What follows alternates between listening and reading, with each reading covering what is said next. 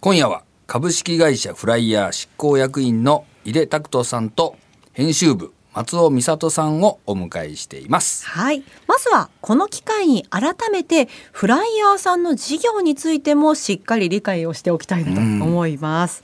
ではまず一つ目じゃじゃん 自分で音を入れちゃいましたが フライヤーとは何なのでしょうか？はい、フライヤーは、えー簡単に言いますと1冊10分で読める本の要約サービスを運営している会社ということで、えーパソコンとかスマホとか、えーどこでもインターネットがつながるところならどこでも、えー本の要約が読めるというサービスで、えー今年で9年になるんですけどもあのーポイントとしては世の中には書評とかね、はい。ああいうのあるじゃないですか。ブックレビューとか、ああいうのっていうのは書き手のまあ、気持ちが入ってるっていうか書き手目線で書いてるものが多いんですけども、まあ、それはそれで、えー、と価値のあるものなんですけどもフライヤーの特徴としては、えー、と本に書かれていることをそのまま著者が言いたいことをそのまま要約して、まあ、10分の形でお届けしようというコンセプトになっておりまして、まあ、我々がよく言ってるのはそのウェブ上のちょっと精度の高い試し読みたとかっていう感じで10分ぐらいでババッとこんな本なんだなっていうのを読んでいただいて、はい。でよかったら手に取っていただくと。なるほど。いうことをちょっとまあコンセプトに、えーやっているサービスという感じでしょうかね。じゃあまとめる中にご自身の主観はあまりこう入ってこない感じなんですそうかね。ですね。書評部分もあるんですけどポイントとなるのが一番要約のところなので本当に客観的に本の内容をこうつかめるようにっていうところを意識して作ってます。なるほど。そのフライヤーじゃなくてフライヤーっていう読みだっていうのを今、はいはいあのはい。再確認しましたけれども、どっちでもいいですよ。あの読んでいただければ。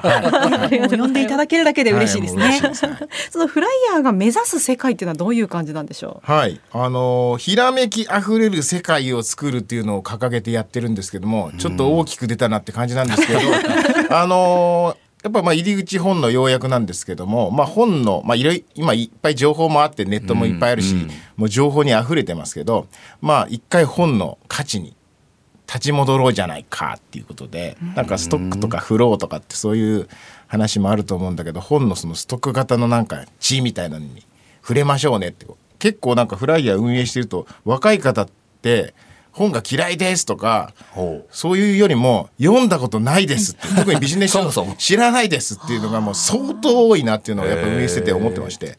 やっぱその入り口をフライヤーで作ってあげることによってまあなんかみんなの学びの入り口が広がればいいなっていうふうにあの運営してるんですけどもはい。うその出会うきっかけっていうのが要約っていう形になるわけですけれども本全体に出会うっていうよりもこの要約に出会うその良さみたいなところってどんなとこでしょうかね？そうですね。まあまずは本当にこう本が本当にたくさんあるので自分にとってこうこれって今読むべき本なのかっていうののまず選書にこう要約をいろいろこう使ってほしいなっていうところがまず一点あります。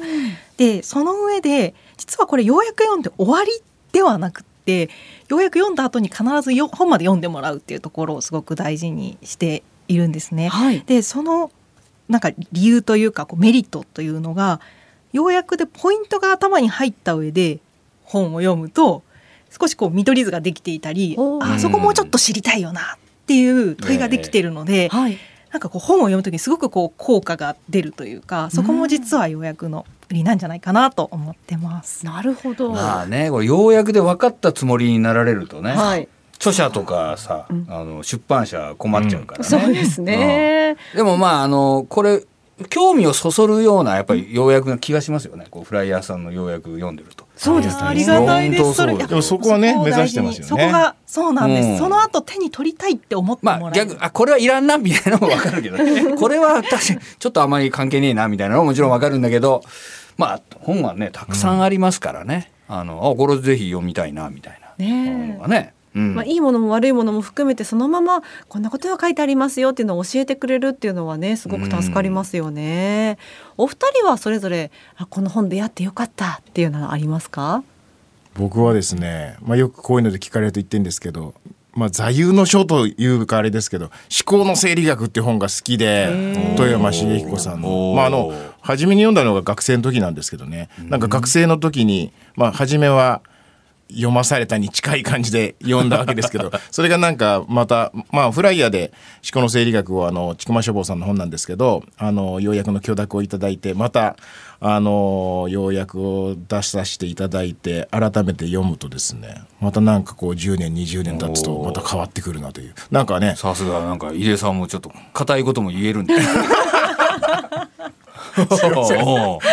すっかりねびくしましたラーメンの人かラーメンとサザンの話しかしないのかと思ったらやそんなことはないえらい硬い本が出てきたんで今はい。ちょっとびっくりしました。まあなんかじ自分で考えることの大事さみたいな、なるほどなるほど。あなんかいやいや大昔の本ですけどまさにこうフライヤーともこうつながるようなはうまいことさすが言いますい。いねやいやいやいやいや。だからいやいや本当すみません。ちゃちゃ入れて。はいいやまあなんかその改めてフライヤーでまた扱わせていただいて読んでなんか気づくこともたくさんあったなああいう本は本当ようやくあった方がいいよね。いやそうなんですよね。普通に読んだらちょっとね分かりにくいっていうか。入り口から読んでるからそうなんですよ。難しいそうなんですよ。まさに、うんうん。はい松尾さんいかがですか？そうですね。もう本当に魅力的な本ばかりなんですけど一番は「あなたの人生の意味」という早川書房さんから出ていて今お文庫本で出てるんですけどはい。その5本ですね。なるほど。どんなところが？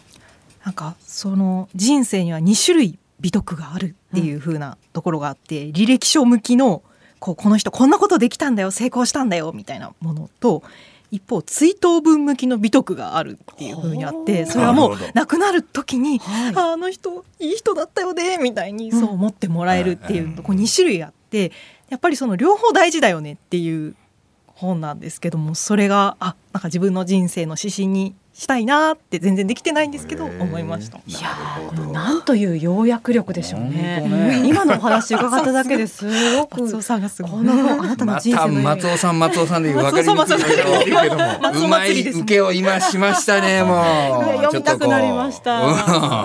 ではもう一つ。じゃじゃん本日この番組初登場の松尾美里さんに聞いてみたいおということでちょっといくつか松尾さんに、うん松尾が聞いてみたいなと思います。はいはい、ややこしいですね。これまでねいろんな要約されてると思うんですけどどんなあのものがお好きお得意なんでしょうか？そうですねもう好きなまあ本当に好奇心旺盛なのでもうどの分野もつい知りたい知りたいってもう思ってしまうんですけど一番好きな分野だと新しいことに挑戦してる人の自伝とかうんそういうのがやっぱり一番ワクワクして読めるというかそれを応援したいっていう気持ちになりますね。要約する担当の本ってどうやって決めてるんですか？要約を書く方に関してですと、基本は本当に海外も含めていろんなところに専門性を持ったライターの方がいるのでその方の強みですとか、あと、まあ、その人のご都合とかをもとにあこの絵はこの人がいいよねっていう形でお願いしていくっていうようなうん。流れになってます。なるほど。ちなみに長尾さんの新刊のはい。要約、はい。今回ご担当なさいましたが、もう感想はいかがでした？いやもう本当にこの5本すごくもう読んでよかったっていうのがまずつきます。まあ本人の前でね。もうそう言うしかないよ。ねいや本当に DX の入門でこんな実践的な本があるんだっていうので、もう本当周りにも勧めたいっていうような一冊ですね。はい。さすが松尾さんいいことを言ってくれるね、長尾さんがはにかみ笑顔になりました。ということで、井出さんと松尾さん、この後もよろしくお願いします。はいお願いしお願いしますます今夜はゲストに株式会社フライヤー執行役員の井出拓人さんと編集部松尾美里さんをお迎えしての特別編です。はい、前半も盛り上がっておりますが、後半もいきますよ。お。いきなりですが、いきなりよ。長尾さんに質問します。はいはい。今回のフライヤーに掲載されました要約、うん。長尾さんがね、著者ご本人として読んだ感想を教えてください。もうね素晴らしい。お。こう私が伝えたかったね、こう本質をはい。ズバッと、あの要約していただいたとねいえ。うふうに思いましたね。またおしゃれにねまとめていただいてる感じがしますね。ちょっとまあでもあのこの氷点がついてるんだけど これがもうちょい上でもよかったんじゃないかなと。ああ。はちょっと思いましたけこれど、ね、5段階評価の、えー、と総合3.8ということに。そうですよ。はい。これ3.9は欲しかったです、ね、結構刻んできますね。4じゃなくて。そうそうそうそう。いや俺はもうあのね他のはい本の点を見たもん。だいだい。たいこう大体何点ぐらいがあれなのかなと。ちょ3.8って低いじゃんと思って。まあそしたらまあえそうでもなかったんでですよ。ほ他のも見たら、ええ。まあそうでもなかったんだけど、まあもうちょいね。食べログぐらいの感じですか？ああ結構美味しいお店。コンマですコンマ九3.8のお店ないですからね。大行列してる感じですよ。かなりいい評価だったというあことで。本当ですすか。ありがとうございね。これあの評価をつけられたのはこれはね伊勢さん評点委員会っていうのがあって複数にでつけてるんですよ。ミシュランみたいなもんですよ。そうかはいはいはい。客観的はい、になので、ねなれる。はい、いろんな人がつけてる、でその要約をまとめた人がつけられるわけじゃないんですね。そうなんですうーん。ということで公平に公正に。今日松尾さんにクレームを そう言われたらもうね言いようがない。そうですね。うん。まあ井出さんに言うしかない。は いどうぞどうぞ言ってくださいまあところでですねあのこの要約の裏側こっちをちょっと聞いていきたいなと思うんですけど要約って大変じゃないですか？だって国語のねテストとかで昔要約せよみたいになって苦労した覚えがありますけどうん。どうですか？そうですね。ようやくあの本当に本のポイントをどこだろうっていうふうに探すところ確かに大変さはありますね。ほん。なんかあとはこの本のどういうところを要約するとこう、まあ、ターゲットといいますかこう読者にあの魅力的に思ってもらえるかなとか、うん。やっぱり読者の課題意識ってどんなところかなっていうのの、うんそこのちょっとこうすり合わせみたいなところもある気がしていてど。これやっぱり一回ざらっと読んではい。また読み返していくのか 読みながらそのポイントを抜き出していったりとかその辺の進め方とかはどんな感じなんですか？あそうですね。本当人によっても違うとは思うんですが私の場合はまずもう本当書影とうか、んうん。もう目次とかうん。あと本当に出版社様と著者様が力を入れているであろう部分をなるほど。まず見てどこにこの本の魅力があるかなと宝探しから始めなるほど。本当に今日映像でお届けしたいぐらいなんですけど松尾さんの持ってらっしゃる本がうん。あのドッグイヤーと付箋祭りなんですよ。すごいことになってるんですよ。あの厚さがこれはねほこの本が大好きだからやっぱこのドッグイヤー増えるんですよね。これま ダブル松尾がうまいこと言うから。でもこれ嬉しくないですか？著者としてこんなに使ってくれるっていうのだらけになりますね。すごいですよね。とこういう要約の楽しさってどういうところにありますか？そうですね。やっぱりあの本のこうなんでしょう著者の方がこれを伝えたいって思ってるものを知って自分自身もやっぱり楽しいなとか、あ面白いなとかあすごい役に立ったなっていうのを他の人にも届けられるっていうところが一番嬉しいところかなと思ってます。ただ著者からクレーム来たりすることとかないですか井出さん。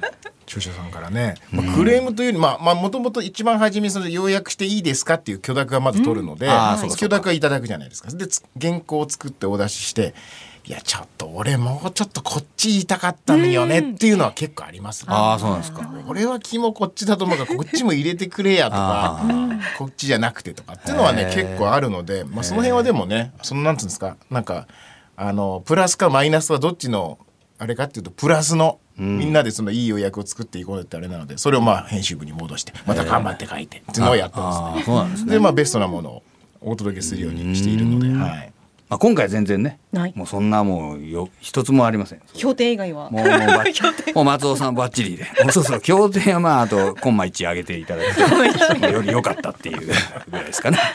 逆にあこの仕事やってよかったっていうようなそのとても喜んでもらったようなケースってのありますか？あそうですね。やっぱり著者の方が喜んでこうこの要約してもらえたっていうふうにシェアしてくださった時はとても嬉しいですね。はいはいまたあの読者の方からのね反応っていうのもきっとね励みになるんじゃないかと思うんですけど。そうですね。一番励みになりますね、あうん。こうして読んでもらえてるんだとかこうちょっと感想的にこう学びを書いたりする機能もあるので、はい。それでうん本当にあのあこんな風に読んでくださってるんだっていうのが見えるのでうん。